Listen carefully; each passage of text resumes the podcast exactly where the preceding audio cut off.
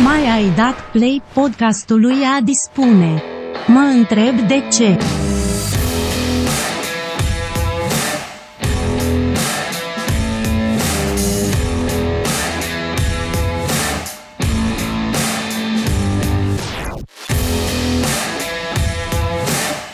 Aloha, prieteni ai internetului, Adi sunt iar. Dacă nu știi la ce te-ai hamat cu acest play, află că asculti un... Podcast de cultură înaltă cu glume insipide de canapea. în care dezbatem cele mai recente noutăți adunate de-a lungul ultimelor două săptămâni și facem riduri pe un subiect mai arzător la final. Și cam atât. Între timp, de la precedentul episod și până la cel de acum, am ajuns de la a purta mască la a renunța la ea în aer liber. De la cinematografe și teatre închise la liber pentru cei vaccinați sau cu teste negative. De la restaurante închise la restaurante complet deschise interior-exterior față verso, dar până la 50% și liber la favoritele noastre nunți și botezuri. Sau, așa cum li se mai spune, avansul pentru un apartament de două camere. Bravo copii, am înfrânt, nu știm până când, dar să ne bucurăm căci binele e acum. Bravo, plebeilor! Altfel, relaxarea asta s-a simțit și în podcastul meu, unde pentru un moment n-am crezut că o să mai ajung la inimile și auzul vostru. La modul, Am simțit efectiv că se dărâmă tot cerul peste mine și vreo trei luni și ceva, poate și mai bine de atât. Efectiv umblam pe stradă pe lângă ceilalți semeni ai mei ca un mort viu. Efectiv ca un mort viu, ca un cadavru ambulant. dar nu m-ați lăsat la greu și evident cei 20-25 meritați niște aplauze și de data asta. Vă super mulțumesc și mulțumesc oricui ascultă și oricui dă mai departe acest podcast. Sigur, acest uh, episod trebuia să fie o masă rotundă, dar timpul scurt și uh, lentoarea cu care m-am mișcat, ca să zic uh, așa, uh, am piedicat la realizarea, la realizarea acestuia, ba poate că am și încurcat niște lume, așa că am cer iertare aici și a public pentru, pentru deranjul cauzat și vă promit un comeback de toate zilele. Așa să ne ajute Dumnezeu! S-au întâmplat multe chestiuni în ultimele două săptămâni, deopotrivă bune și rele, ca și în tenis. Te rog eu, încetează cu vorba asta. Dar ce are, mă? Efectiv, o spune toată lumea, oricând, oriunde, pe bune. Lăsați tenisul în pace. Gata, șef, scuzați. Cum face, băi, frate? În fine, și trecem la noutăți. Signal și-a văzut numărul de download-uri crescând cu aproape 1200%, mă, prieteni.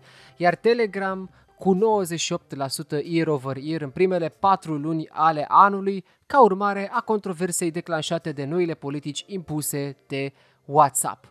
Ambele alternative au crescut masiv în ianuarie, cu 283% year over year pentru, pentru Telegram și 5001% pentru Signal. Însă creșterea, bineînțeles, că s-a domolit în lunile următoare. Chiar și așa, Signal continuă să aibă peste, de peste două ori mai multe downloaduri decât în urmă cu un an. Știm că a fost uh, promovat și de Elon, de Elon Musk și practic Elon Musk tot ce spune, știți cum e, aia se și întâmplă, mai nou se joacă cu piața de criptomonede uh, și chiar e, chiar e amuzant, mai ales dacă nu ești implicat în piața respectivă, e amuzant să vezi felul în care se poate dărâma o, o întreagă piață de investiții, ca să spunem așa, dintr-un simplu tweet. Continuăm tot așa în uh, zona aceasta de, de tehnologie și uh, vorbim despre aplicația de urmărire a contacților din Marea Britanie pentru prevenirea infectărilor cu SARS-CoV-2. Practic, aplicația asta se pare că a venit și cu niște rezultate care au fost afișate acum. Uh, am piedicat aparent între 4200 și 8700 de decese. Arată uh, acest studiu ce urmează să fie publicat pe îndelete în revista Nature. Fiecare procent de creștere a numărului de utilizatori ai aplicației corespunde reducerii numărului de infectări cu între 0,8 și 2,3% relatează BBC. Bă, prieteni, voi vă dați seama cât de importantă a fost aplicația asta, softul ăsta, în uh, perioada pandemiei în Marea Britanie și nu, nu, nu poți să nu te întrebi noi de ce n-am avut parte de așa ceva. La noi, la noi de ce nu s-a putut implementa așa ceva? Și n-ai cum să nu te întrebi, evident, logic mai departe, câte vieți ar fi putut fi salvate cu ajutorul unei aplicații de genul ăsta și la noi. Dar aia e, bă, prieteni, facem și noi ce putem. Cum e aia, mersul pe burtă e cel mai bun. Trecem acum, uh, prieteni, la niște vești. Nici nu știu cum aș putea să le cataloghez. În fine, e vorba despre cam cât muncește românul și cum muncim noi așa de ne rupem spatele, oriunde, oricând. Ei bine, aflați că România a ocupat în ultimul trimestru din 2020 prima poziție în Uniunea Europeană la numărul de ore lucrate săptămânal de către angajați. Un fel de bravo, bravo sclavilor. Astea sunt date publicate de Eurostat.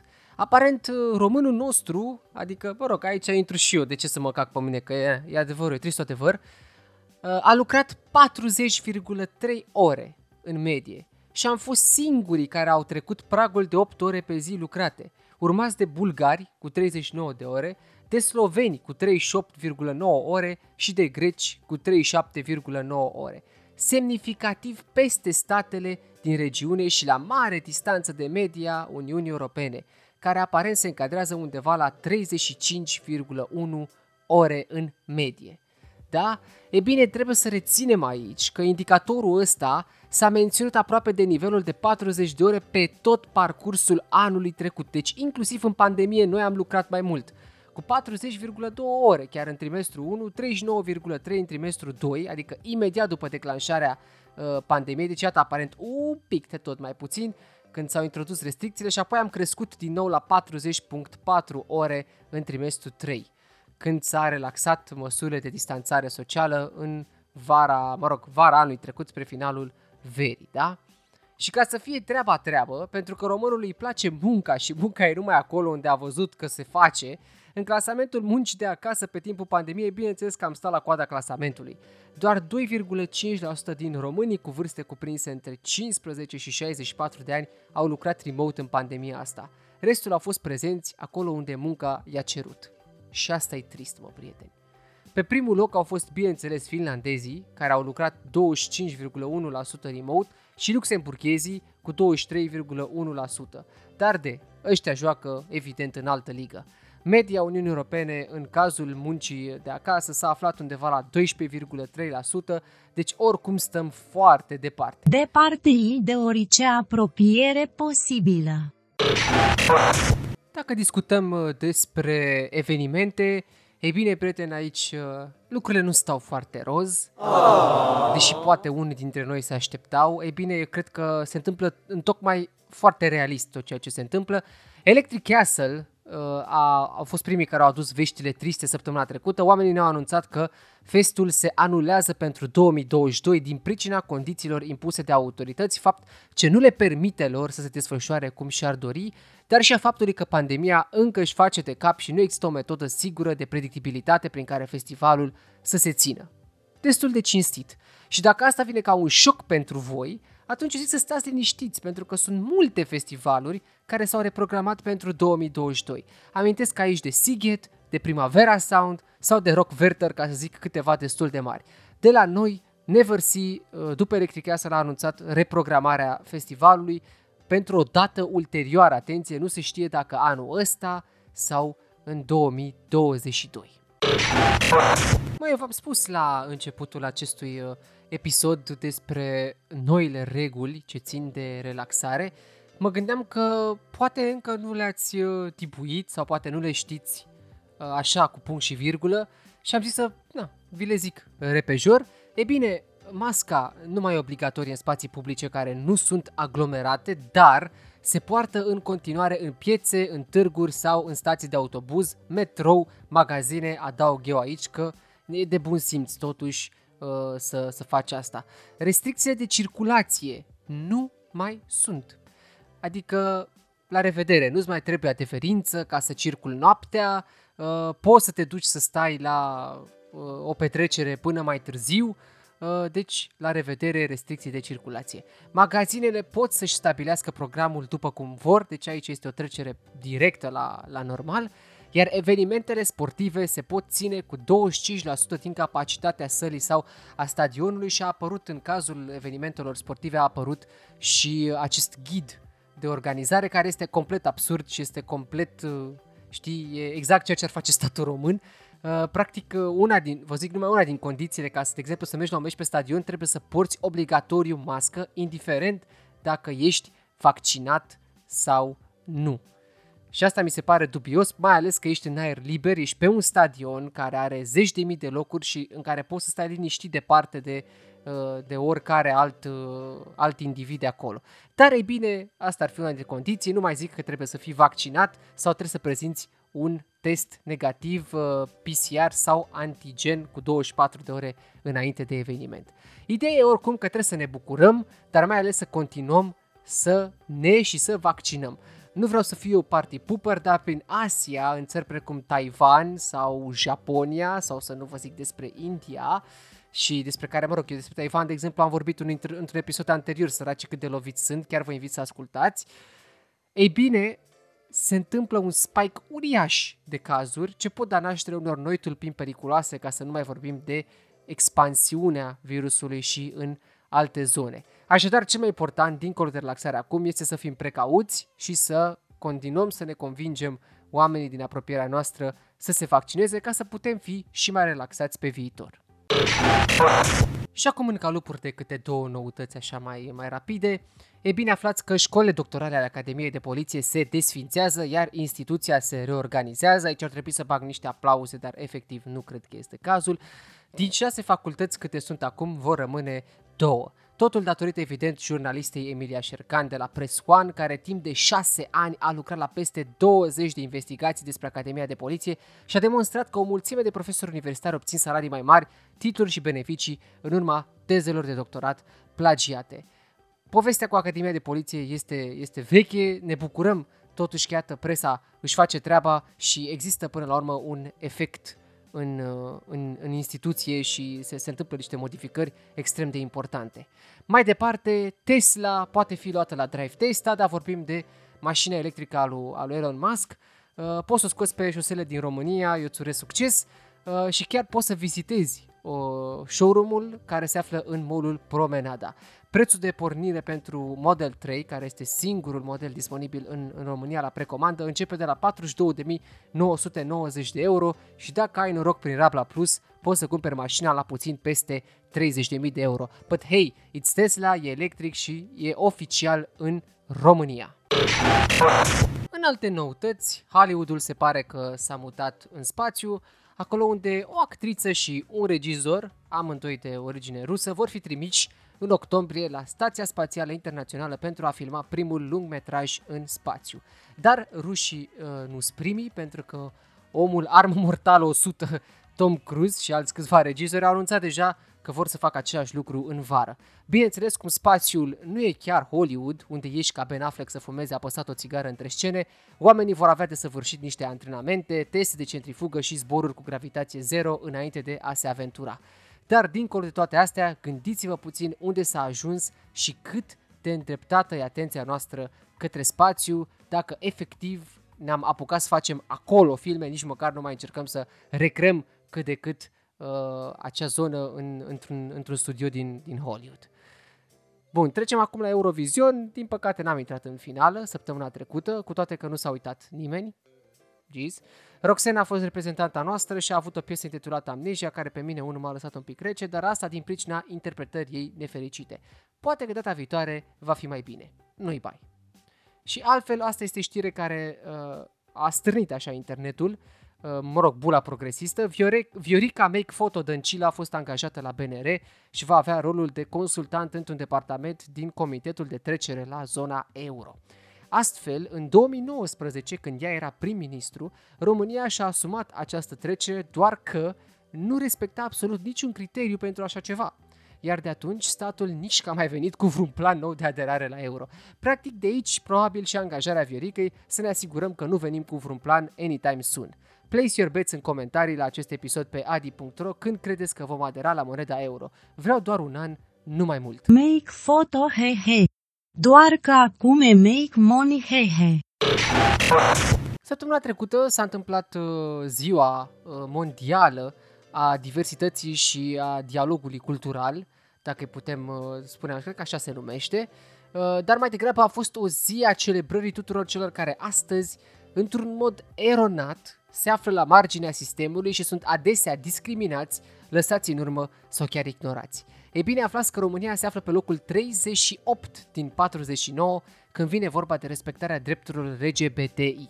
Dar asta se datorează multor factori prin care amintesc istoria țării ăsteia, de factură comunistă timp de 40 de ani, influența slavă puternică dinspre est, tradiționalismul încă puternic prezent prin biserică și, uh, evident, alte obiceiuri, dar și discursurile politice de-a lungul timpului alături de alți o groază de factori. Astea nu sunt scuze, ci realitatea țării noastre și mă tem că ne va trebui încă mulți ani de aici înainte pentru a recunoaște niște drepturi unor oameni la fel ca noi toți. Și înainte să sari cu gura și să întrebi de ce în continuare se susține astfel de discursuri, ei află tocmai pentru că sunt în minoritate. De asta susțin astfel de discursuri, căci locul lor nu este acolo. A sosit momentul, prieten, pentru declarația săptămânii zisă și declarația ediției. Încă mă întreb de ce nu am semnalat cu vreun jingle bucata asta. A trecut ceva timp, știa, aș fi putut face asta. În fine, treaba asta, segmentul ăsta vine sub forma unui citat, citit de Dolly, în care un mare om de pe la noi o dă în străchini. Cam asta ar fi pe scurt ceea ce se întâmplă în segmentul ăsta. Așa că, Dolly, te întreb cine ne încântă ediția asta. Părintele Teodosie. Hopa, dar ce invitat, ce onoare! Te rog! Îți dai seama, gigantic caracter. Părintele Teodosie a dat-o de gard cumplit declarând următoarele. Nu este discriminare, este vorba de statutul bărbatului și al femeii. Sigur că nici o femeie nu poate fi preot și atunci e discriminare. De ce? Pentru că aceasta este condiția ei. Ea nu poate fi perpetu într-o rugăciune, pentru că are condiția slăbiciunilor sale. Cum să fie discriminare? Aceasta este femeia, ea a început păcatul. Dacă nu păcătuia, nu ar fi născut în dureri. Bă, mă lași, ăsta chiar nu vrea să accepte că trăiește în 2021. Rar mai vezi, băi, om ca el. Mă jur. Da, menol. Vedeți voi, prieteni, Cam de asta stau departe de biserică și de tot ce înseamnă această instituție. Din simplu motiv că refuză efectiv să trăiască în prezent, să-și aducă predicile și practicile în acest an. Ei continuă să citească cărți vechi de secole și să aibă pretenția de a fi înțeleși de noua generație. Ei bine, să vă spun ceva. Sooner or later, biserica va deveni obsolet. Mă rog, ea deja e obsolet sau e departe pe drumul ăla spre, spre irelevanță, dacă e să uităm la definiția cuvântului, dar e într-un proces de acest fel. Și asta mulțumită oamenilor ca Teodosie. PS, știu că declarația a avut loc acum 3 săptămâni, dar episodul trecut nu a avut spațiu pentru inepțiile dânsului și acum ne-am permis și nu putem să lăsăm să treacă așa neatinse.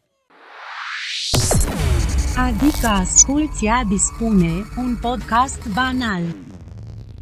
Înainte de a trece la subiectul principal al acestei ediții, cred că am văzut cu toții ce se întâmplă prin Israel și Palestina zilele astea. No, eu nu sunt vreun expert în, în geopolitică, dar am zis să pun o leacă de lumină pe evenimentele astea. Ce se întâmplă acolo e haos, prieteni. Am văzut câteva clipuri zile trecute și, bă, efectiv mi s-a făcut pielea de găină. Să vezi rachetele alea, cu ce viteză și în ce fracțiune de secundă poate să zdrobească orice zid, să dărâme orice clădire, să incendieze mașini, să vezi bucăți de oameni că sar peste... Este, păi, e, e oribil. Și, e bine, săptămâna trecută, în mai multe orașe din Europa, dar și la noi în București, s-au organizat marșuri pro-Palestina. Și probabil vă întrebați de ce.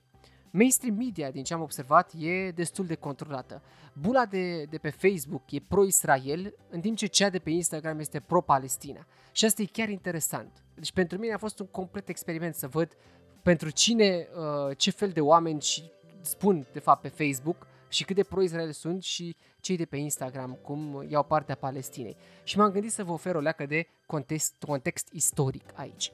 E bine, Palestina e un teritoriu care se află pe locul unde Israel acum încă de hăți secole. UK-ul a preluat controlul asupra teritoriului după primul război mondial. Nu știu dacă există vreo poveste sau vreo istorie care să nu-i cuprindă pe engleză, mă jur. Deci oamenii ăștia au fost absolut peste tot ce au făcut, numai porcării. Misiunea UK-ului era să facă din acest teritoriu un loc pentru evrei, deși majoritatea era arabă acolo, atenție.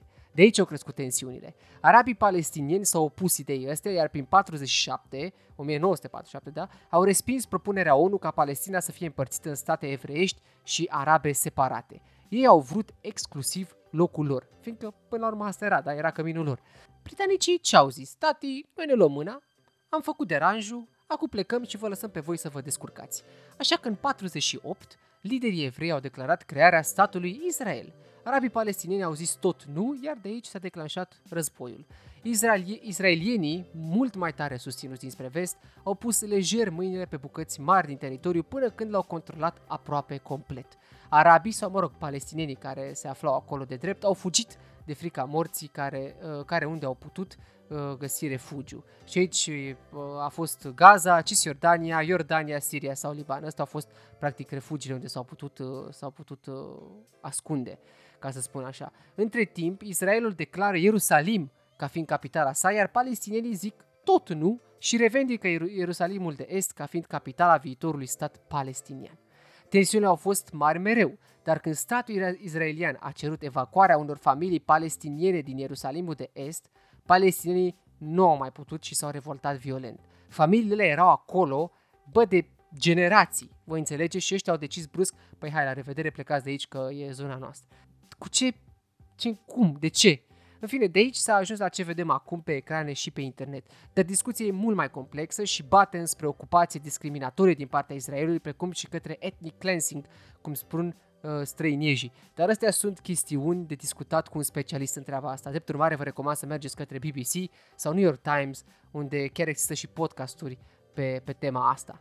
Uh, discuții de pace există de mai bine de 25 de ani, dar bineînțeles că n-au dus nicăieri. Uh, după ce Israelul a distrus sediul Al Jazeera și, și Associated Press, nu înainte de a anunța oamenii de acolo cu o oră înainte să evacueze clădirile, Benjamin Netanyahu a declarat că Israelul va continua să bombardeze Gaza până când nu va mai fi nevoie. Ceea ce sună extrem de cinic.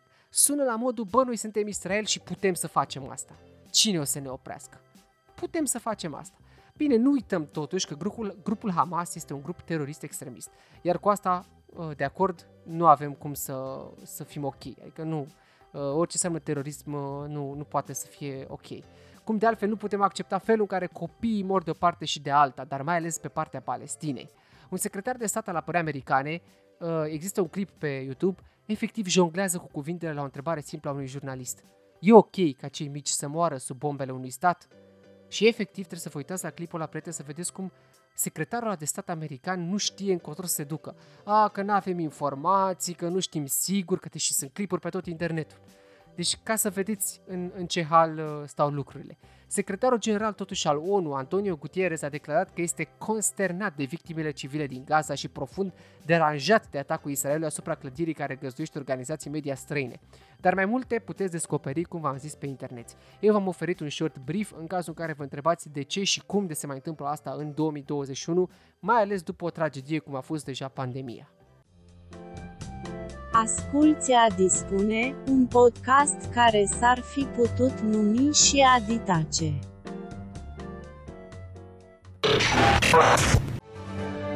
Subiectul principal al acestei ediții e tocmai această perioadă de post-pandemie ce tocmai a debutat. O perioadă ce pe unii îi prinde ca după un maraton, altora le oferă un boost de energie și optimism, unii sunt sceptici, alții ușurați că a sosit și momentul ăsta. Și vreau să discut despre întreaga situație, nu din perspectiva cifrelor, a analizelor, a legăturilor de tot felul, a conspirațiilor și așa mai departe, ci din punct de vedere social, cetățenesc, uman, psihologic. Adică așa cum ne-am obișnuit pe aici, spunem lucruri pe nume, așa cum le percepem, așa cum le-am înțeles și s-au izbit de conștientul nostru. Sigur, nu discut singur, ce am alături de mine un om providențial, cum s-ar zice, anume pe Andra Nicula, blogger la andranicula.ro, music creator la Urban Sunsets, unde îi puteți asculta selecția de luni până duminică de la 5 la 7 seara. Andra a trecut și ea, ca și mine, ca și voi, prin pandemia asta. Cum aflăm de la ea, dar mai ales ne uităm la ce se întâmplă acum și cum ne simțim acum, cum a fost cu vaccinul și așa mai departe.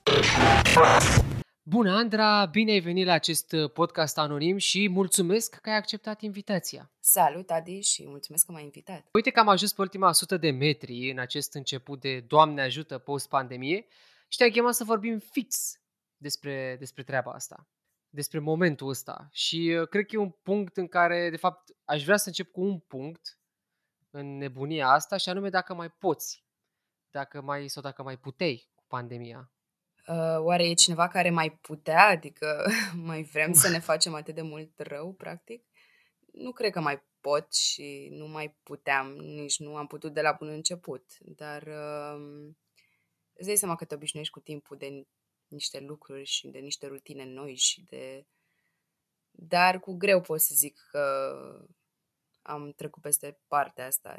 Mi-e dor de niște lucruri, mi-e dor de oameni în primul rând, uh, mi-e dor să stau până dimineața prin oraș să dansez, ceea ce n-am mai făcut-o de, nu știu, foarte mult timp. Nici nu vreau să mai contorizez cât timp a trecut. Uh, și na, sunt lucruri care îmi lipsesc și atunci, evident, partea aia se bate cu partea asta și zice, băi, aș vrea înapoi. Da, asta cu dansatul mi-ai dat-o și mie peste căpățână. Acum, fiindcă, mă rog, de dansat dansez prin casă când fac aerobic și cardio, Nu se pune. dar nu se, nu, nu se pune, zi seama, nici nu. Cred că când o să ajung în club și o să fiu pus în ipostaza de a dansa după atâta timp, cred că o să fiu la modul și acum ce fac, brațul ăsta ce face? Și unde mă întorc și Îți dai seama care, că o să care fie... următorul pas. Eu cred că, din potrivă, o să fie un haos din ăsta mișto, așa, fiecare în lumea lui, că oricum ne-ai mai făcut asta de foarte mult timp în public, so it's gonna be așa, uh, știi? Toată lumea face, faceți, nu știu, descurcați-vă, faceți ce vreți. Nu-i pasă nimănui oricum, adică nu o să se uite nimeni ce, cum dansează. Știi că înainte ne mai uitam, mamă, stai așa cum dansează ăla, doamne, ce mișcări are. Acum o să fie, nu ne pasă, go Bine ahead că and sunt do aici. you, you do you. Da, exact. Uh, uite, nu știu ce făceai pe la aproximativ uh, jumătatea lunii astea, dar eu știu sigur că eram atât de îngropat în muncă, încât în momentul când am auzit de relaxarea restricțiilor, am, am rămas așa, gen blank, gen emotionless. Nu aveam nicio expresie, nu aveam nicio... N-am simțit nimic. La modul ce? Eram așa, fața aia de om obosit când stai pe marginea patului după o noapte lungă și te uiți în gol. La modul exact așa eram și eu. Și uh, mi s-a părut că a venit de nicăieri. Da, cazurile au scăzut considerabil peste tot, sunt din ce în ce mai puține, cred că sunt de ordinul sutelor în momentul de față din, din cât se testează, dar nu știu, felul în care s-a anunțat așa că s-a terminat pandemia, că suntem liberi, nu știu, adică tu ce, ce impresie ai de toată treaba asta? Te-a surprins decizia autorităților de a renunța brusc așa la mască în aer liber, de a redeschide totul dintr-o dată, evenimente la interior, la exterior, sau nu știu, ți se poate se pare o forțare? Nu s-a terminat pandemia, by the way, din păcate pentru toată lumea. Ce drept că am venit de nicăieri toată treaba asta cu relaxarea. Adică, știi, aștepți un moment, nu știi când o să se întâmple, dar uh, când se întâmplă, ești, uh, stai așa, ce? Băi, e greu. Evident, vine după o perioadă în care atât de multe lucruri s-au schimbat și tu trebuia să fii în casă la o anumită oră, să alegi de la metrou uh, în cazul în care ai depășit ora, ca să nu te prindă poliția pe stradă nu știu, când ieșai în oraș, te ridicau oamenii de la masă și îți spuneau, e ora șase, trebuie să, trebuie să pleci, să te duci acasă. Tu erai liniștit la berea ta acolo și a venit cineva și ți-a zis, bă, gata, home.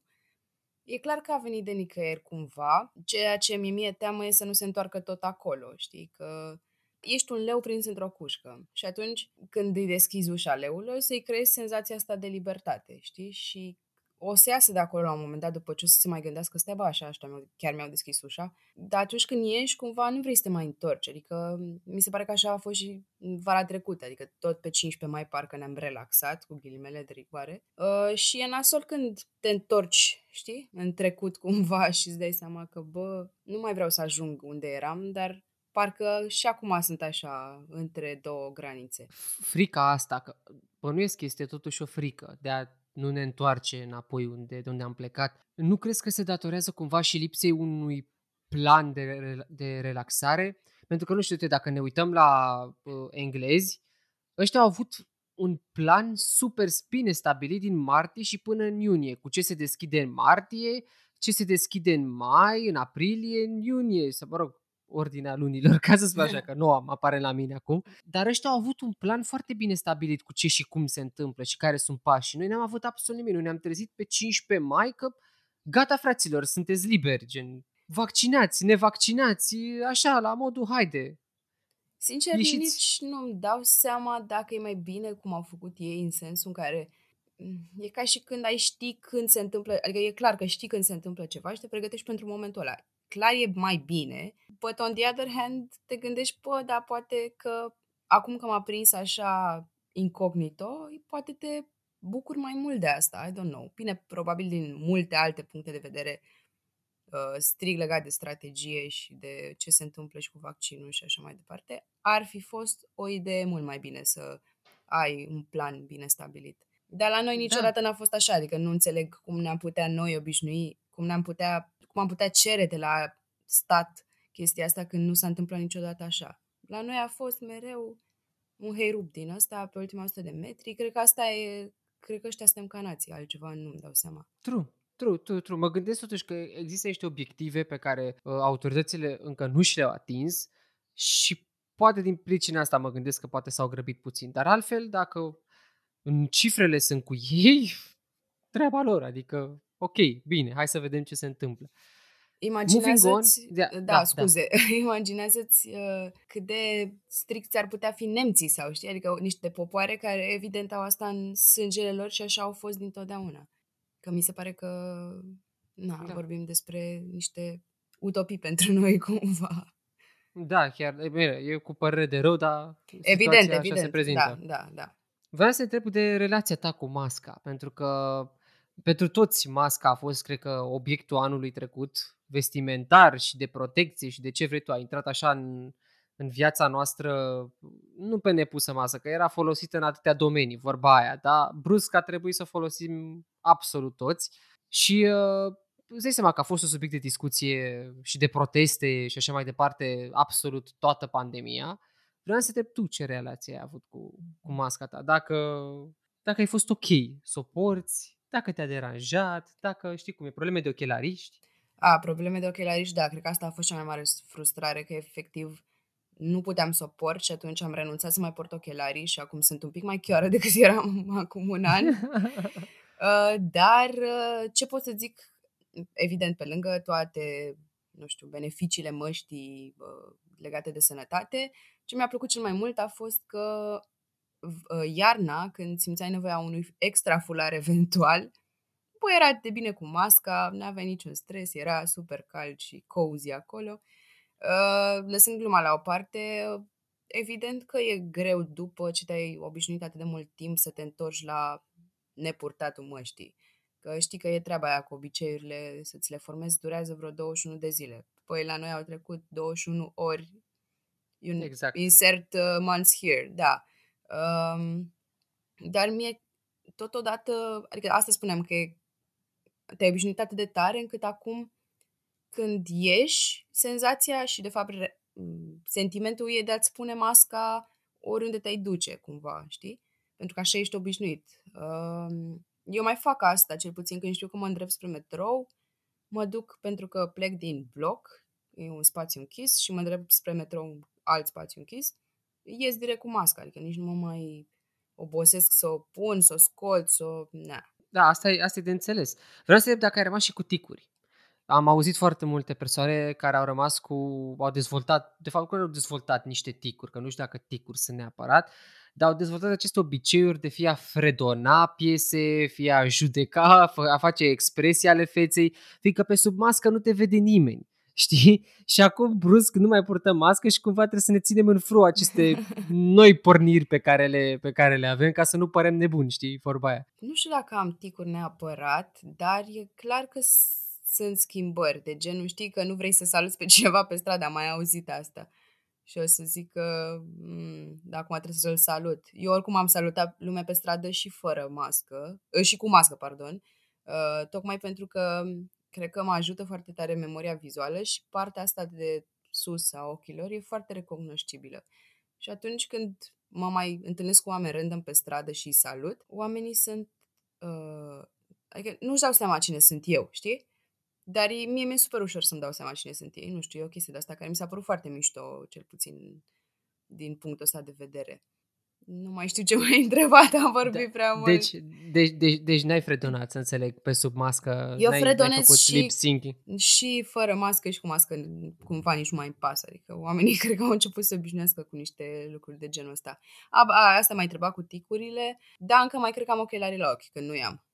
E, mai dau așa și asta cu mâna atins un feței cu mâna, din păcate e încă un tic de care n-am scăpat. Deci nu te-a ajutat masca să scapi de, de acest reflex. Nu, nu. De a spune. Pentru că Ah, era da. în prima parte. Dacă aveam toată fața acoperită, probabil că m-ar fi ajutat. Dar așa, tocmai pentru că este în partea de sus a feței, nu. Nu. Am, în, în continuare am acest reflex de ochelarist.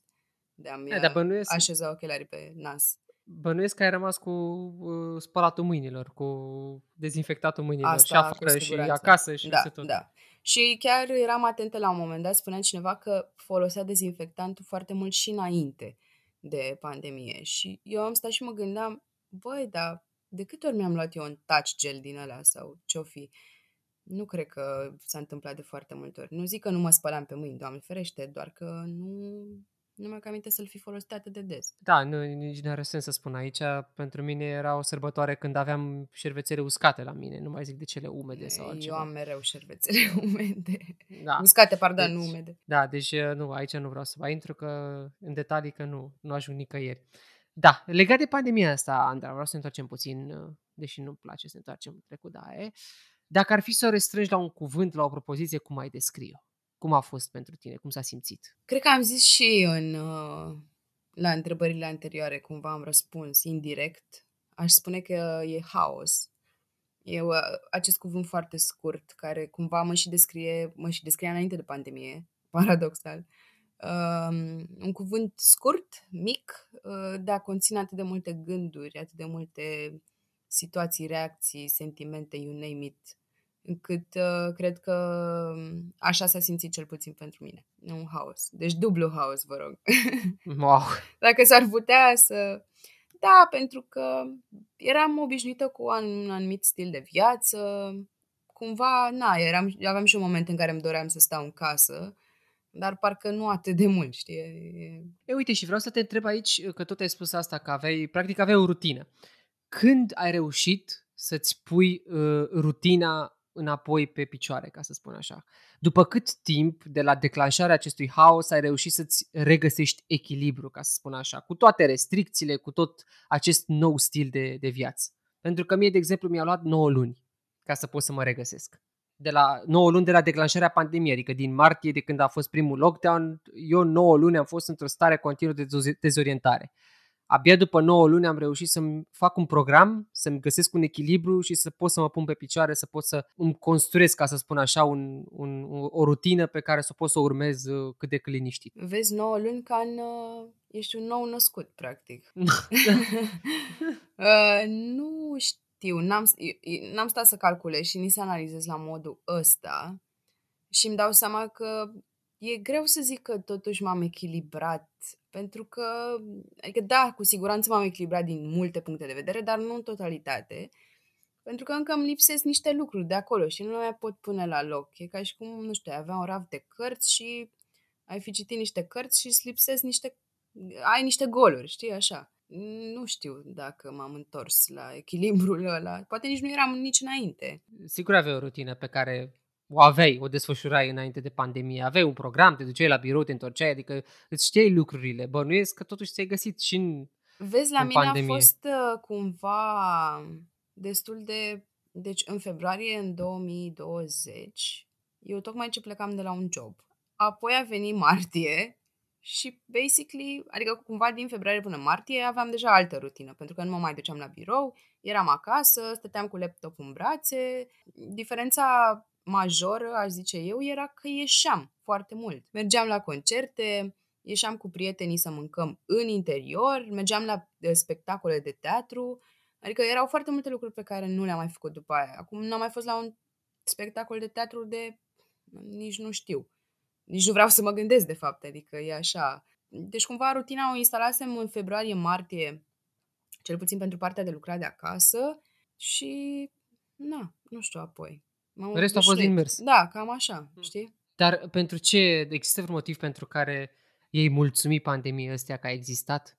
Știu că sună, adică nu vreau să sune greșit, pentru că până la urmă au murit oameni și s-au întâmplat niște tragedii și cu asta, adică până la urmă asta a fost natura acestui, acestui eveniment tragic. Dar cu siguranță au fost și lucruri pozitive care s-au întâmplat pentru mulți în perioada asta și mulți sunt cei care mulțumesc acestui eveniment tragic că s-a întâmplat pentru că au putut ei să facă ceva cu viața lor ce probabil, nu știu, n-ar fi apucat niciodată să o facă. Tu ai pentru ce să-i mulțumești? Am mai avut discuția asta și cu un șofer de Uber la un moment dat. E clar că sunt lucruri pentru care, cu ghilimele de rigoare, aș mulțumi. Adică sunt uh, oameni care, cu care am, mi-am dat seama că trebuie să păstrez legătura tocmai pentru că ăla a fost un moment în care ți-ai dat seama exact cine sunt oamenii care contează de fapt, cu cine nu trebuie să mai pierzi timpul să vorbești, oricât de cinic ar suna, mi se pare că după o vârstă nu mai ai cum să mai vorbești cu toată lumea și să fii prieten cu toată lumea și să... Pentru că e foarte important să știi care sunt oamenii care vor rămâne pe viitor acolo. Asta ar fi una. Uh, mi-am dat seama și e o chestie cu care, nu știu, pot să zic că sunt împlinită de faptul că trebuie să-mi iau carnet, pentru că dacă vreau să plec din oraș, ceea ce a fost o mare nevoie în perioada asta, n-am cum să o fac altfel și să fie safe, să nu mă gândesc la riscuri și la mersul cu autobuzul, cu, mă, mă rog, microbuzul sau trenul sau... Desigur că am făcut-o, dar măcar mi-am uh, împlinit sau îndeplinit așa o dorință veche. Și altceva... Sigur am mai fost pe parcurs chestii micuțe de care mi-am dat seama. Asta cu statul cu tine, practic. Cred că a ajutat foarte mult. Pentru că te cunoști mai bine, îți dai seama de niște lucruri pe care trebuie să le schimbi sau altele pe care nu vrei să le schimbi. Cred că pe aici se învârte. Deci, practic, ai ieșit din zona de confort pentru a-ți da de permis pe care l-ai și obținut și pentru care punem aici o, o rundă de aplauze și de felicitări da, pentru da, tine da, pe care le, le pun în postproducție. da, și uh, deci ai ieșit din zona de confort, ai obținut acest permis de conducere și na, o legătură mai strânsă cu oamenii apropiați, plus această, acest timp de reflexie cu, cu tine, care gen, cred că asta e foarte important. Cred că mulți am descoperit, de fapt n-am descoperit, ci am, am petrecut timp cu noi și da, ok, hai, am descoperit lucruri despre noi pe care, nu știu, poate le știam, poate nu le știam. Tu ai descoperit ceva special la tine în acest timp de, de reflexie, de stat cu tine? Băi, ți-e frică la un moment dat să afli lucruri noi despre tine, știi? Adică e cumva o teamă, dar pe de altă parte cred că ajută foarte mult. Nu știu dacă am descoperit ceva nou despre mine, e clar că oricum a ajutat foarte mult și terapia în perioada asta, dar uh, e mereu un exercițiu de, așa, nu știu, de evaluare, știi? Că nu trebuie să o iei doar că...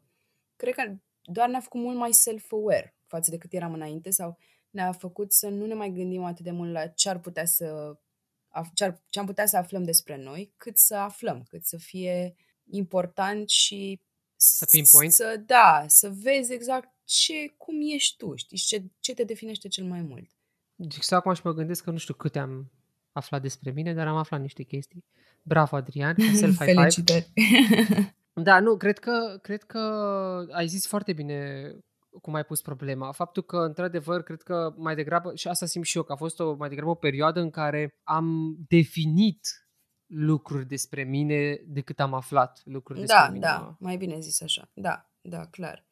Asta spun, lucruri de care cumva ți era frică, dar pe care mai bine că le știi acum decât să nu le fi știut și să nu fi avut la dispoziție o perioadă de timp, ce drept s-a cam lungit perioada asta, dar uh, să afli ce trebuie și să faci așa un cumul de lucruri și să vezi, bă, what's about that? Da, necesită și un, și un, și un mare, un mare lip, lip așa, nu neapărat leap of faith, cât mai degrabă un salt așa de curaj pe care să le pentru că mai ales când vine vorba despre, despre noi, noi, noi cu noi, ăsta cred că e cel mai mare salt de, de, de curaj, așa cu curaj pe care trebuie să-l faci. Pentru că noi suntem, cred că, cele mai mari enigme pentru noi față de oricare alte, alte persoane am cunoaște. Da, așa e. Cum a fost la vaccin? Cum a fost la vaccin?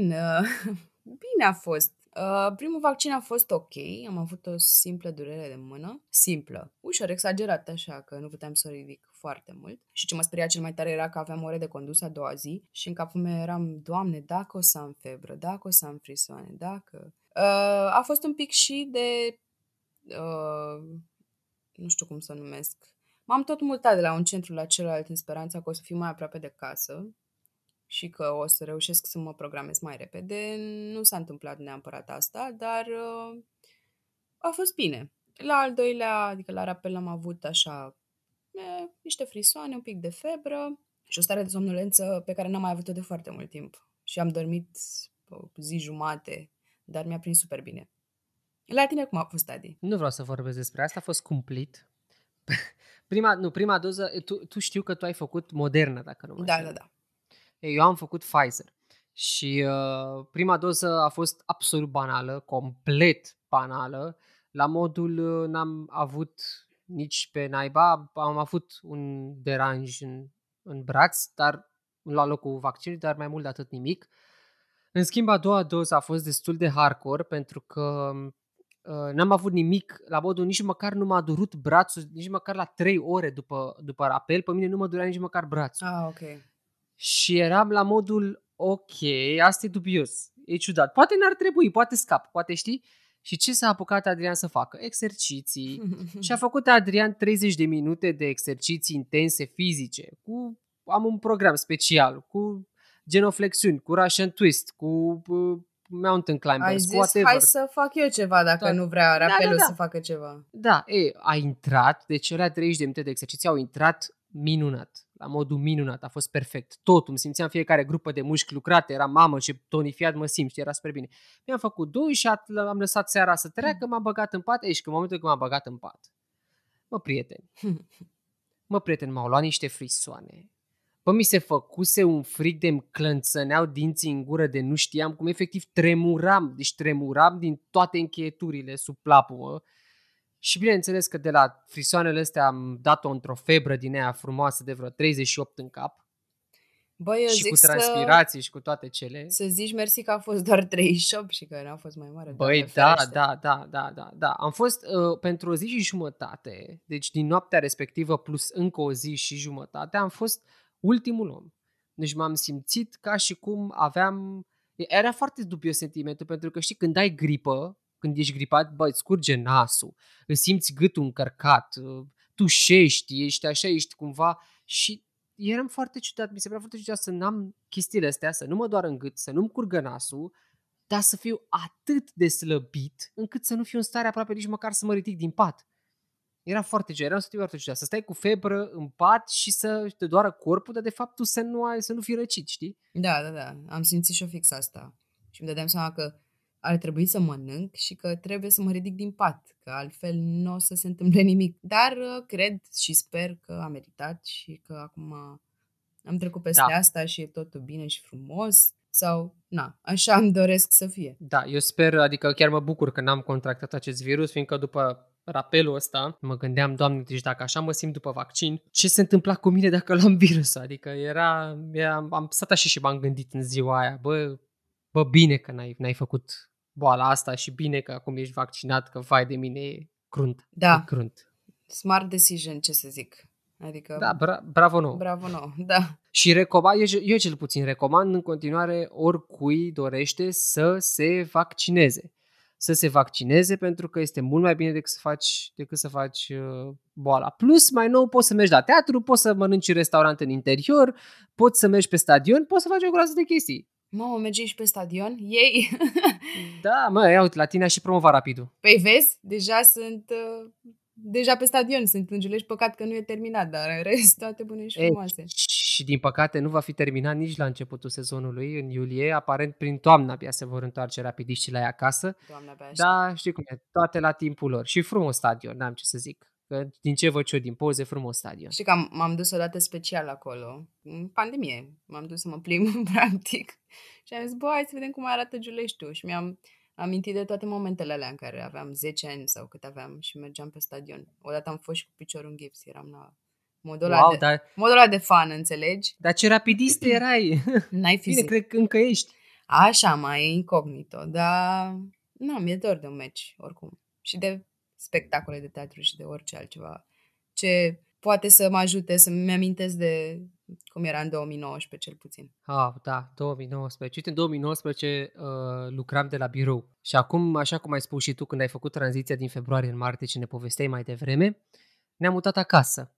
Dar acum vine un moment în care posibil unii se mută înapoi la birou, alții lucrează și și, alții rămân complet acasă, tu de partea cărora ești. Hmm. Sau de partea cărora ai vrea să, ai vrea să fii. Care ți se pare ție formula ideală de muncă în, în acest viitor? nu știu dacă e ideală sau nu. Uh, văzusem un ad foarte bun de la Burger King cu cineva care era, trebuia să se ducă la muncă, dar voia în continuare să rămână în pijamale. Cumva așa zic și eu, știi? Dacă mi-aș aduce o canapea sau, uh, nu știu, un birou, dar nu că birou e deja, dar o canapea să o aduci la locul de muncă și să poți să stai cozy așa toată ziua în pijamale, să, să te mai plimbi așa din când în când, cred că aș face asta.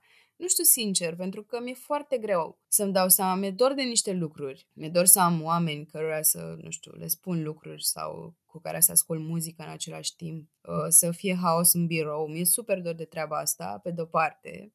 Dar pe de altă parte m-am obișnuit foarte mult cu lucrurile pe care le fac în casă în timp ce am un col pe Zoom sau nu mai știu, știu. Adică sunt chestii cu care n-ai stat atât de mult timp, ai, nu știu, e deja o altă rutină. Și atunci aș zice că e un fel de hibrid. Mi-ar plăcea să ies vara asta cel puțin să mai lucrez de pe terase uh, și să mai aud așa păsările, foșnetul frunzelor, să o simt... vorbă. Da, știi că parcă e altceva. Și nu ești nici la birou, nu ești nici acasă, ești în the middle acolo. Uite, am uh, observat că uh, chestia asta de working from home, atât, uh, mă rog, de acasă, de la birou hibrid, a născut foarte multe dileme în rândul, în rândul angajaților, pe bază de productivitate, pe bază de identitate, pe bază de identitate, mă refer identitate organizațională, da, firme și așa mai departe.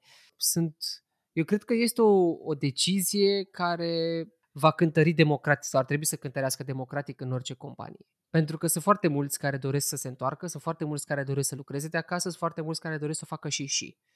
Și cel mai bine să pui la un vot democratic, pentru că n-ai cum să-i mulțumești pe toți, dar deja sunt foarte multe voci și sunt foarte mulți oameni care tot pleacă din anumite organizații pe baza unor decizii sau lipsă a deciziilor ăstora în ceea ce privește acest uh, uh, future of work. Adică pleacă pentru că vor să, ei vor să lucreze în continuare de acasă și... Uh... O dată sau a doua oară nu se mai identifică la locul de muncă din pricina lipsei unei comunicări clare a managementului pe baza a ceea ce urmează să se întâmple și așa mai departe. Uh, mi-e clar și mie în continuare că e o chestie...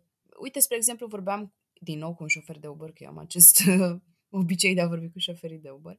Uh, IT-știi, spre exemplu. Nu facem aici, nu știu, nu suntem uh, biased, dar uh, ei stăteau și lucrau de acasă foarte mult. Și în continuare or să o facă. Adică ei era un job și este în continuare un job unde work from home e mandatory cumva. Adică, bă, ai o groază de chestii de făcut, ai o tonă de desktop-uri deschise, e mai greu să lucrezi de la birou sau nu știu, poate nu e, dar uh, nu știu dacă e, nu e o decizie bună să-i lași pe oameni să facă totuși. Poți să aduci trei oameni la birou și să lași trei oameni acasă sau invers, știi? Să îi duci pe toți la birou sau să îi lași pe toți acasă. Cred că sunt, contează foarte mult domeniul de activitate, adică gândește-te la noi că noi putem să facem asta, dar sunt medici sau orice alt job care e practic, n-au, ei n-au chestia asta, nu poți să îi întrebi ce vrei să faci, să lucrezi de acasă, să aducem un da. pacient, da. îl uh, operezi uh, la tine în sufragerie. Știi, nu, cred că noi suntem cumva, nu știu cum să spun că suntem. Privilegiați. Asta era, mulțumesc. Noi te vreau să te întreb, crezi că ziua de lucru mai are 8 ore acum, odată cu acest work from home? Asta odată și a doua oară, cum separi acest working from home față de, nu știu, relaxare? Pentru că totul se întâmplă acum în același spațiu și sunt curios cum mai reuși să separi munca de me time. Da, au fost vreodată 8 ore de muncă, adică nu cred că au fost niciodată 8 ore de muncă la modul, chiar și când stăteai 10 ore la birou, să zicem nu erau niciodată 8 ore de muncă, pentru că mai ieșai cu colegii la masă, mai stăteai de vorbă, cumva nu erau 8 ore la modul legate sau așa. Acum e ciudat și diferit să zici că depinde din nou de domeniu, cred. Dacă ai de lucrat niște chestii și îți ocupă toată ziua și nu mai ai nici timp de pauză, nici timp să te duci să-ți faci un ceai și să-ți uh, gătești un prânz, o să zici că da, sunt 8 ore de muncă, acolo stau, mă trezesc, deschid laptopul și mai mi iau pauză la masă un pic și după aia mă întorc la muncă. Nu știu dacă sunt 8 ore sau nu. Adică știi de partea pozitivă a lucrurilor, dar și de partea negativă. Nu știu ce să zic. Pentru mine, cred că sunt... Ba mai puține, ba mai multe. Da, nu.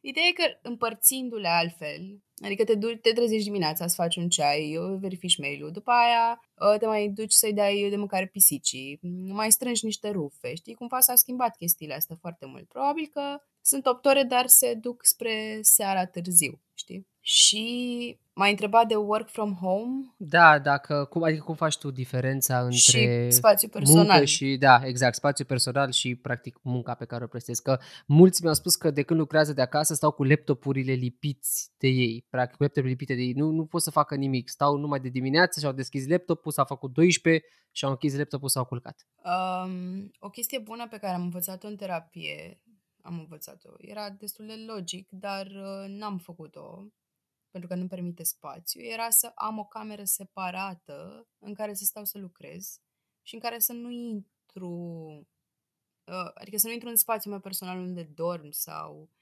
nu știu, știi, o chestie Corect. de genul ăsta, da. cât să limitez, să delimitez spațiile astea două, lucru pe care eu nu l-am făcut. Uh, și atunci, da, cam asta este și, ăsta e și obiceiul meu, să mă trezesc, să deschid laptopul, să rămân acolo și din pricina asta am și dureri de spate mai nou pentru că nu mă ridic foarte des de, la, de pe canapea. Și... Nu te arunță ceasul, nu zice ceasul, mai fă și tu 250 de pași. da.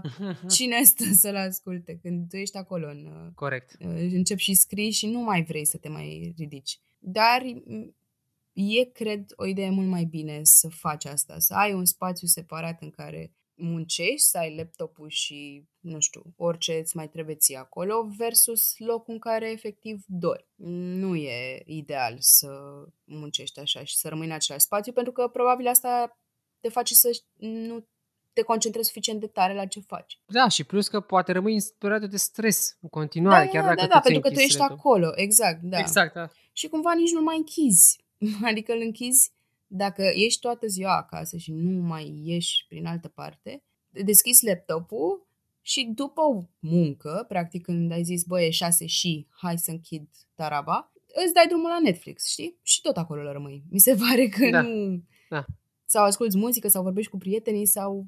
Dar tot acolo ești. Ceea ce e, e greșit. Uite, cumva. E, uite, da, da, este, este. Și din punctul ăsta de vedere, cred că asta, asta susține hibridul, munca hibrid cel puțin. Să ieși din casă, să mergi la fucking birou din când în când, ca să deconectezi, să rupi, știi, să fii disruptiv un pic, să rupi rutina aia care poate fi bolnăvicioasă la un moment dat, poate fi extrem de, de toxică pentru, pentru tine. Ce dezavantaj mai văd eu legat de uh, treaba asta cu mersul la birou și am mai auzit și pe la alții e că nu mai ești obișnuit să te trezești la ora la care te trezeai ca să pleci de acasă și să ajungi la birou. După cum bine știm, Bucureștiul nu este cel mai prietenos uh, oraș din punctul ăsta de vedere.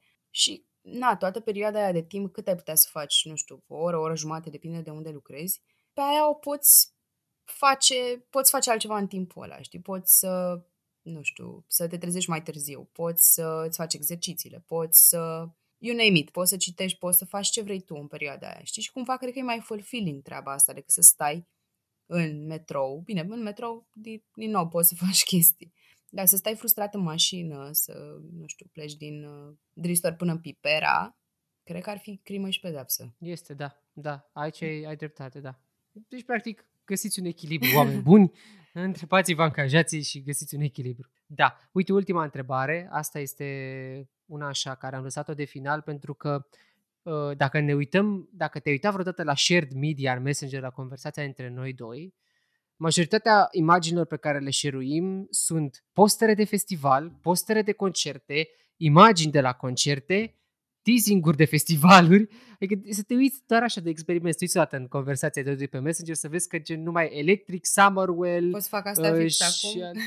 Poți să, da, poți să fix acum, poți să te uiți să vezi. Chiar mi-am dat seama fix înainte să, să avem discuția, să mi-am dat seama, băi frate, dar numai concerte și festivaluri sunt aici. Da.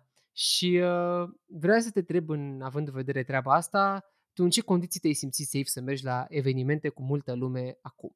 În această perioadă de post-pandemie. Că de s-au tot pornit diferite evenimente pilot, cum ai spus și tu, de la teatre, la operă chiar, la concerte, care probabil vor veni și ele în sistem pilot la un moment dat. Probabil că din iulie încolo, august o să avem și partiuri cu câteva mii de persoane la care Wow. se va putea merge. Serios o să se întâmple asta? Eu chiar cred că o să se întâmple asta. Da, mă rog, câte, când spun câteva mii, mă gândesc și eu la un număr, nu știu, până în O mie. 5.000, 4.000 ceva, sau da, chiar, poate chiar până într-o mie, adică nu o să fie exagerat, știi? Și bineînțeles cu toate, cu toate condițiile de distanțare și alte chestii luate, adică, mă rog, distanțare cât să putea, știi? Cu flux de trafic și așa mai departe. Dar uh, cu în ce condiții te simți safe să mergi? Ce, ți-ar, ce, ce ar trebui să-ți garanteze acum un eveniment în perioada asta ca să poți să fii prezent la el? Știi că deja tu, vorbind despre asta, eu îmi imaginez cum ar arăta un party de genul ăsta și cred că mă sperie cumva. Adică mi-e clar că mă sperie tocmai pentru că mm, mă văd în metrou, adică deja la un alt nivel. Faptul că se așează cineva lângă mine sau că trebuie să mă așez eu lângă cineva dacă am un ghiozdan greu și n-am cum să stau cu el în picioare. Mi-e frică în continuare, nu știu dacă mă relaxez la modul, sau cel puțin nu acum, nu acum în sensul în care nu acum privindu-mă pe mine în viitor făcând asta. Poate atunci când o să ajung în mijlocul lucrurilor, o să simt că, băi, parcă nu e așa de rău, parcă știi, când to- știi cumva că m, oamenii de lângă tine sunt vaccinați sau că, nu știu, Yes, s- yes. dar uh, tot e greu, e greu. Și îmi doresc foarte mult, adică îmi doresc să mergem la concerte, la festivaluri, să aveam cel puțin înainte de pandemie, m, dacă nu era un concert, dacă nu erau două concerte pe săptămână, cu siguranță era un concert pe săptămână. Ceea ce ne aduce de, din punctul ăla până în punctul ăsta în care nu s-a mai întâmplat nimic și n-am mai ascultat muzică live de foarte mult timp, e, e super disruptiv și nu, nu știu, nu mai e la fel oricum. Și de asta spun că și senzația aia de cum stăteam la Summerwell, spre exemplu, când erau puștoicele alea de 16 ani în fața mea și erau all over. Nu știu dacă aș mai putea sta ca atunci acolo. E greu. Mi-e Mai în greu spate. mental. Nu vreau mai în spate. Um, dar îmi doresc foarte tare. Și îmi doresc să putem să facem asta cât mai repede și să fie bine. Bun, pe îți mulțumesc, Andra, pentru, pentru uh, acest frumos dialog Eu îți mulțumesc. de, de început de săptămână, ca să zic așa. Sper că cine a ascultat uh, s-a mai relaxat, s-a mai destins, s-a mai zâmbit și a dat seama că nu e singur în toată, în toată nebunia asta și că urmează lucruri mai bune. Și să sperăm că urmează lucruri mai bune, cel puțin începând de vara asta. Așa îmi doresc și așa sper să fie din toată inima. Dragă Andra, mulțumesc din suflet și uh, rămâne să sperăm că ne vedem poate la un concert, cine știe, Sunt de Vara acord. asta. Da. Dacă nu, bine, noi oricum ieșim noi la o bere, găsim noi motiv, dar... uh, Nici nu ne Măcar trebuie la un motiv, e concert. ok. exact. Mersi și eu, Adi. Dacă ai ajuns până aici, îți mulțumesc din suflet și dacă ți-a plăcut, nu ezita să dai mai departe episodul și prietenilor tăi. Un follow, un subscribe mă motivează să duc nebunia cât mai sus, de aceea apreciez orice extra efort din partea ta. Poți participa și tu la discuția ediției astea pe adi cu 2di.ro în pagina episodului, iar pe mine mă găsești cu Adi Spune pe toate rețelele de socializare. Așadar, eu sunt Adi, ăsta e podcastul și v-am pupat. Pe data viitoare! Să aveți o săptămână plină de întâmplări minunate!